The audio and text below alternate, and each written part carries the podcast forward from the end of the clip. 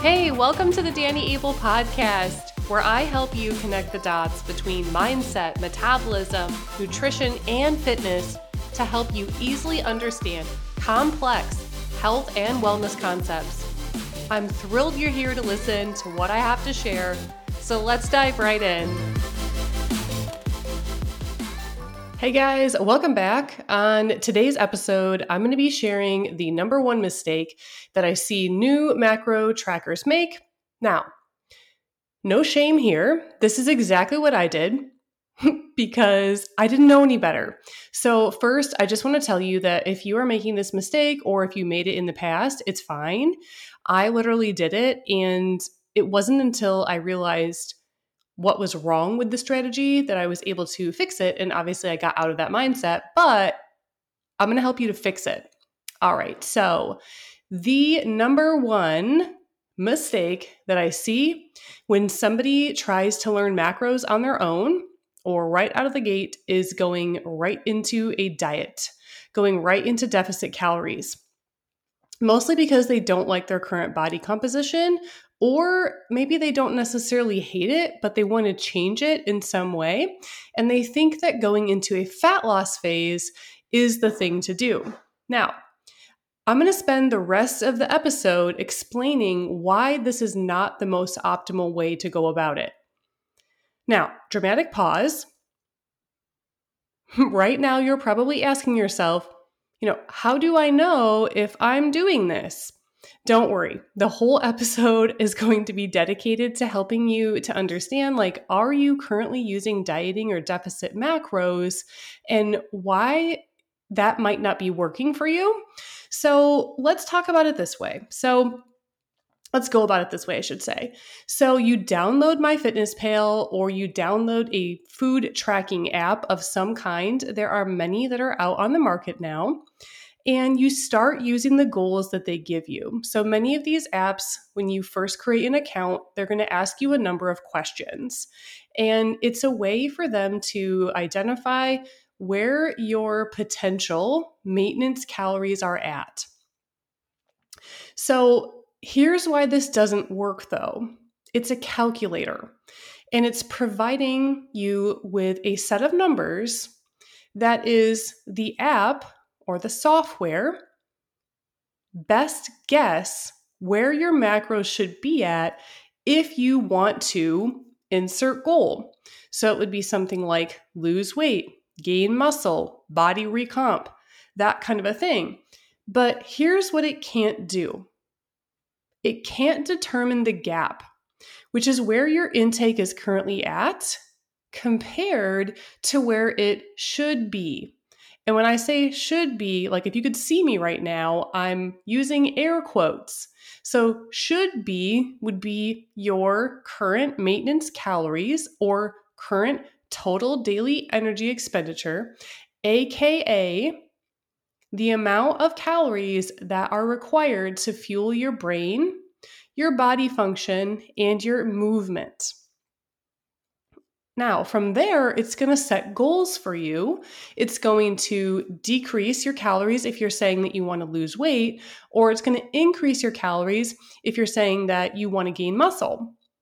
But one of two things happens you end up on dieting calories or bulking calories that are inaccurate because you don't know where the gap is from the, the app doesn't know where the gap is, I should say, from where your current intake is at compared to where it should be in relationship to your goal. So this is like a two part, it's actually like a three part process.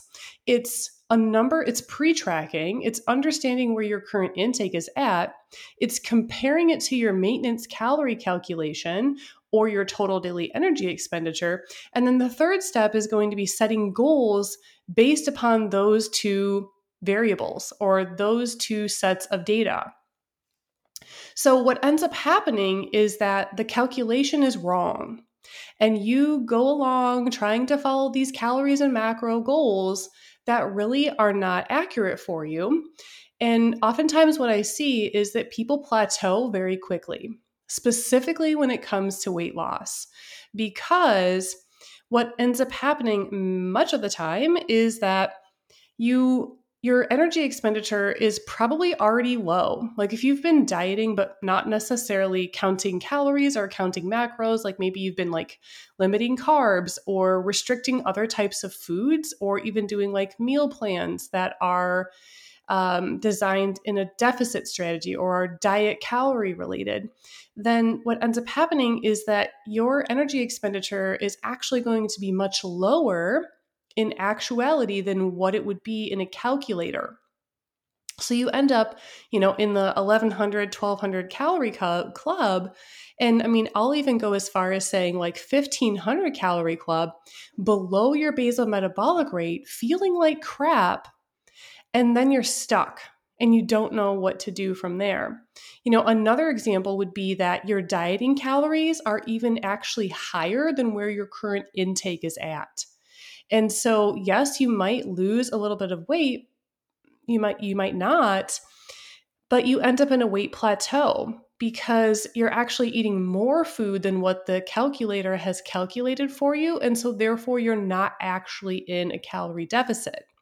Now, when it comes to bulking calories, this can also ring true, but it's going to be on the opposite side of the equation.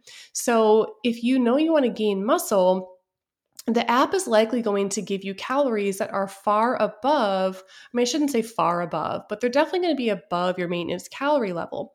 If you aren't at that maintenance calorie level and it and you start to eat those higher calories, likely you're going to gain, you know, more fat than you maybe want to in a bulk or in a surplus.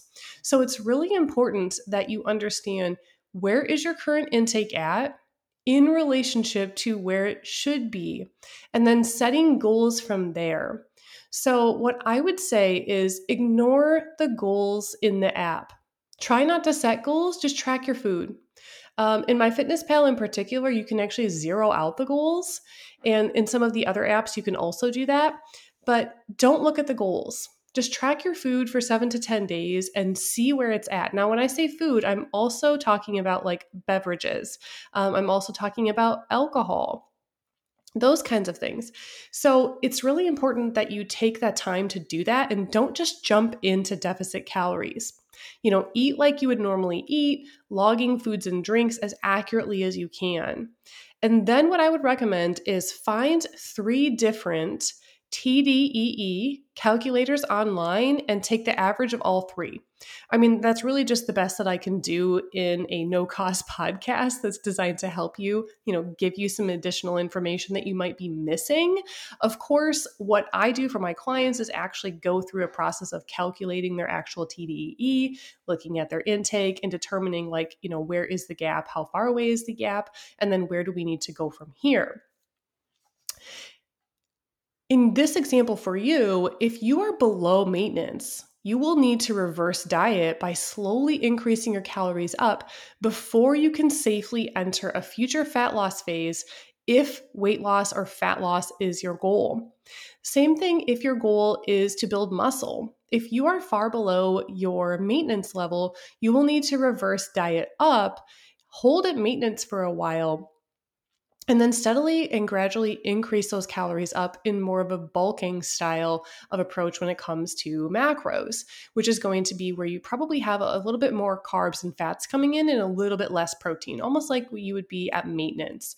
Whereas in a deficit, you're going to have higher protein and lower carbs and fats because we want to make sure that we are sparing muscle and lean body tissue when you are in a deficit.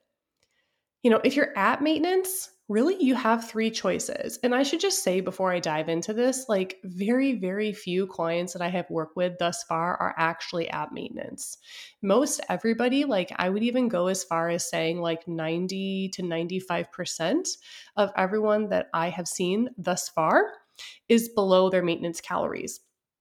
And I've talked about this on past episodes, but oftentimes what happens is when I give them where their maintenance calories should actually be at, they will say something like, Wow, I just can't even imagine eating more food. Like, I'm really not hungry. But here's the key point Your brain and body function has been downregulated because the calories that you are currently feeding it are not enough. And so your metabolism will slow function in order to accommodate for what is actually available. So, this is just going to be what we refer to as adaptive thermogenesis, which really is just a fancy term for saying like your body adapts to what you give it. So, what ends up happening, in particular in the gut, is that people will be like, well, you know, I'm never hungry. So, clearly I don't need to eat more food. But you couldn't be more wrong the reason why this happens is because the body just gets used to functioning at a lower level and you end up losing hunger cues because your gut literally just doesn't have enough fuel to work with. So it's processing foods and and uh, I should say macros and micros, you know, everything that you're taking in, foods, beverages, etc. But it's not processing it very well. You know, it's it's kind of like it's kind of like partially working. Um, so we want to get function going so much better for you. So I always talk about like I have a three part coaching process, and it is perspectives, physiology, and physique. And the way that I go about this is really that first part is like just wrapping my client's mind around the fact that, like, hey, I know you have a physique or even a performance goal, but First, we have to get to a place where physiology is restored in order to get to that point. Because we can't change the way that your body looks or feels until we restore function. So, if you're at maintenance, going back to this example, if you're at maintenance, or even when you get to maintenance after you have reverse dieted, you know, take some time. You don't need to go right into a deficit. You don't need to go right into a bulk, especially if you are new to macros. Work on your macro strategy. Work on optimizing your tracking approach. Because if you don't take the time to do this, when you go into a deficit or you go into a bulk, the level of variability with what you're tracking is going to be so high that it's really not going to be very accurate. And it's kind of like, you know, what's the point in doing it if it's just going to be kind of like haphazard? Now, I should also say it doesn't have to be perfect. It's never going to be perfect for crying out loud. You know, the literature shows that like even registered dietitians who are the absolute experts in this still have variability in their food tracking. I mean, for crying out loud, we all do. But there are definitely things that you can be working on while you are learning macros, eating at maintenance, and improving your technique so that when you are prepared to go into a deficit or into a fat loss phase or into a muscle gain phase or into a bulk then you're more accurate. You know it's it's more optimal. Your tracking is more optimal so if you're at maintenance, I keep beating around the bush, sorry. Um, I think of all these things as I'm explaining it. And I do have an outline that I follow, but I'm like, oh, this would be a really good point to talk about. so here we go. All right. So if you're at maintenance or when you get to maintenance, work on your nutritional habits. You know, work on things like building a balanced plate with protein, fiber, starchy carbs, and fats, increasing your protein up if it's low Especially if you are training, your protein needs to be high enough that your body is able to rebuild what you're tearing down. Because if it's not, you're just literally doing junk volume, meaning like you're tearing muscle down, but you're not actually, you don't have the nutrient availability to repair what you are tearing down. So you're in more of a catabolic state than an anabolic state. Catabolic meaning breaking down of tissue, and anabolic meaning building up. All right, the second option would be when you are ready. And when I say when you are ready, like this doesn't mean tomorrow after you get to maintenance. Remember what I said about taking some time. Go into a 15 to 30% deficit, sure. But here's the kicker you need to have a start and a stop date while simultaneously training and increasing steps especially if you are below or at 5K on average per day. Or eat near maintenance, train in a progressive manner, and increase your steps above 5K. So if you want to know, like, hey, Danielle, what would you pick? Here's what I'm going to tell you. My personal preference is number three because you can eat to fuel your brain and body function, build muscle with the fuel that you are having come in, and decrease or manage fat by increasing your daily steps which is going to be fueled by fatty acids because steps or walking are considered aerobic conditioning or aerobic style of cardio meaning oxygen is required to fuel the fuel the process or fuel the work because it's a longer duration type of movement now, I'm not saying that you can't eventually go into a small deficit or go into a deficit, but my recommendation would be don't just go into a steep deficit because your training is going to suffer, your sleep is going to suffer, and you're probably going to be more stressed out because your brain isn't going to be functioning as well. So, this happens occasionally with clients, and we'll get to maintenance, and then they'll be like, okay, well, like, now what do I do? And I'm like, okay, well, you know, we can just eat here, train, have a tr- solid training plan and focus on lifestyle and biofeedback stressors. And, you know, some of them go for it, and others are like, nope, time to diet. I got to diet. And, you know, s- some definitely can benefit from a deficit or a diet. And I like no shame to them for having that mindset. But what I will tell you is that eventually many of them come around I would say like around the 12, 16 week mark of dieting. And they're like, I kind of hate this. Like, my life was much better when I was eating at maintenance. I'm like, oh, really? Tell me more about that. And they're like, well, I just had so much more food to work with. Like, my training was so much better. I had the energy to get my steps in. You know, my libido was there. And even though it's a little bit of a slower process when it comes to body recomposition, I felt like it was so much more sustainable and I wasn't so food focused. And it's like literally all the claps when that happens. Because, you know, I can give you the strategy, I can explain to you what I would recommend, but oftentimes it has to be your own idea. You have to change your mindset around this concept.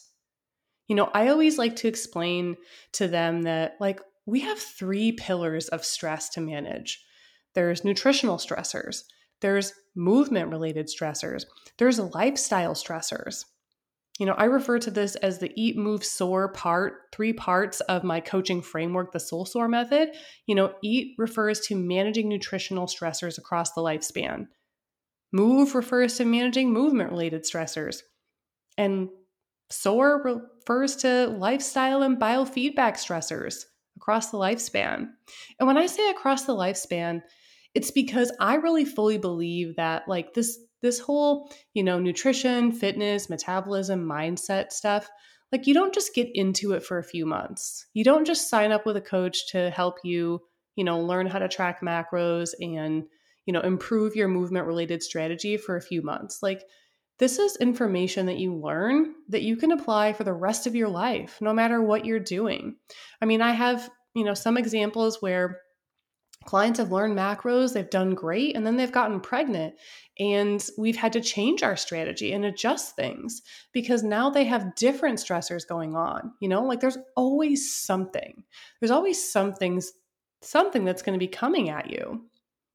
So, in summary, dieting is only one part of the metabolism and hormones equation. You know, I would not recommend starting with a diet when you are first learning macros. Figure out where your current intake is at and then decide where do I need to go from here? Up, down, or should I stay the same? You know, the big takeaway I want to share with you is that you don't have to cut calories to change the way that your body looks. You shouldn't feel like trash when trying to change your body composition. you know, there are some caveats here. You know, if you're one that has been eating well above your maintenance calories and not moving very much for years and years, but in general, going right into a deficit or being in a calorie deficit doesn't just apply to your nutritional intake. We can change your energy expenditure, aka how many calories you're burning per day by other means, adjusting training volume, adjusting training intensity, you know, adjusting cardio volume and cardio intensity. And the big one is just daily steps through walking. Walking is very low fatigue, meaning that it does not stress your central nervous system. Now, if you're walking like all day, yes, of course, but like I'm talking like going for a 15 or a 20 minute walk you know, several times per week.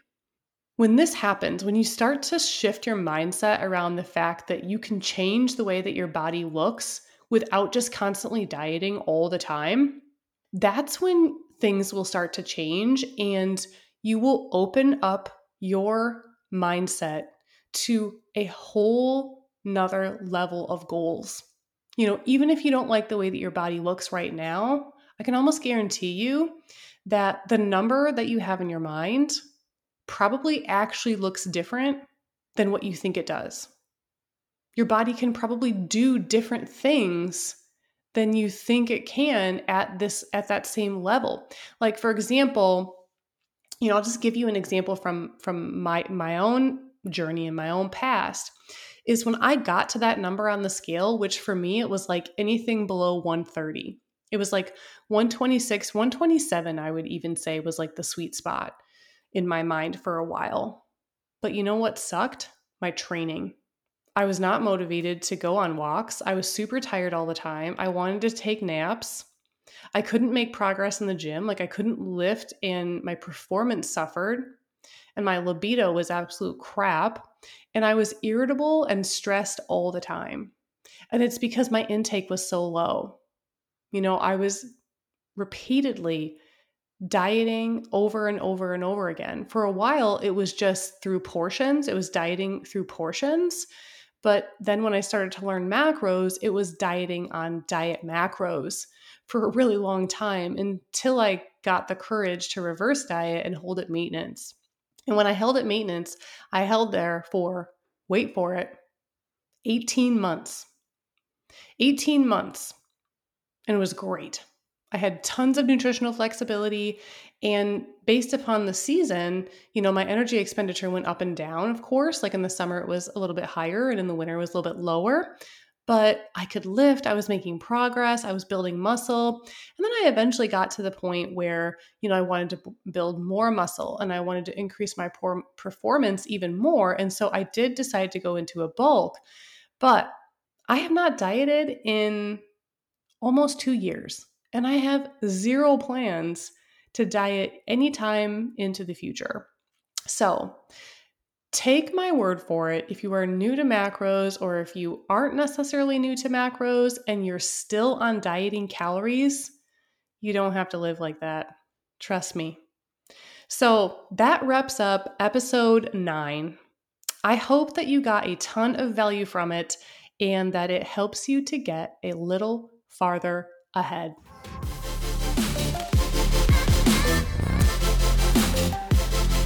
Well, that wraps up another episode of the Danny Abel podcast. If you're enjoying the show and you haven't already, consider subscribing and leaving me a five star review.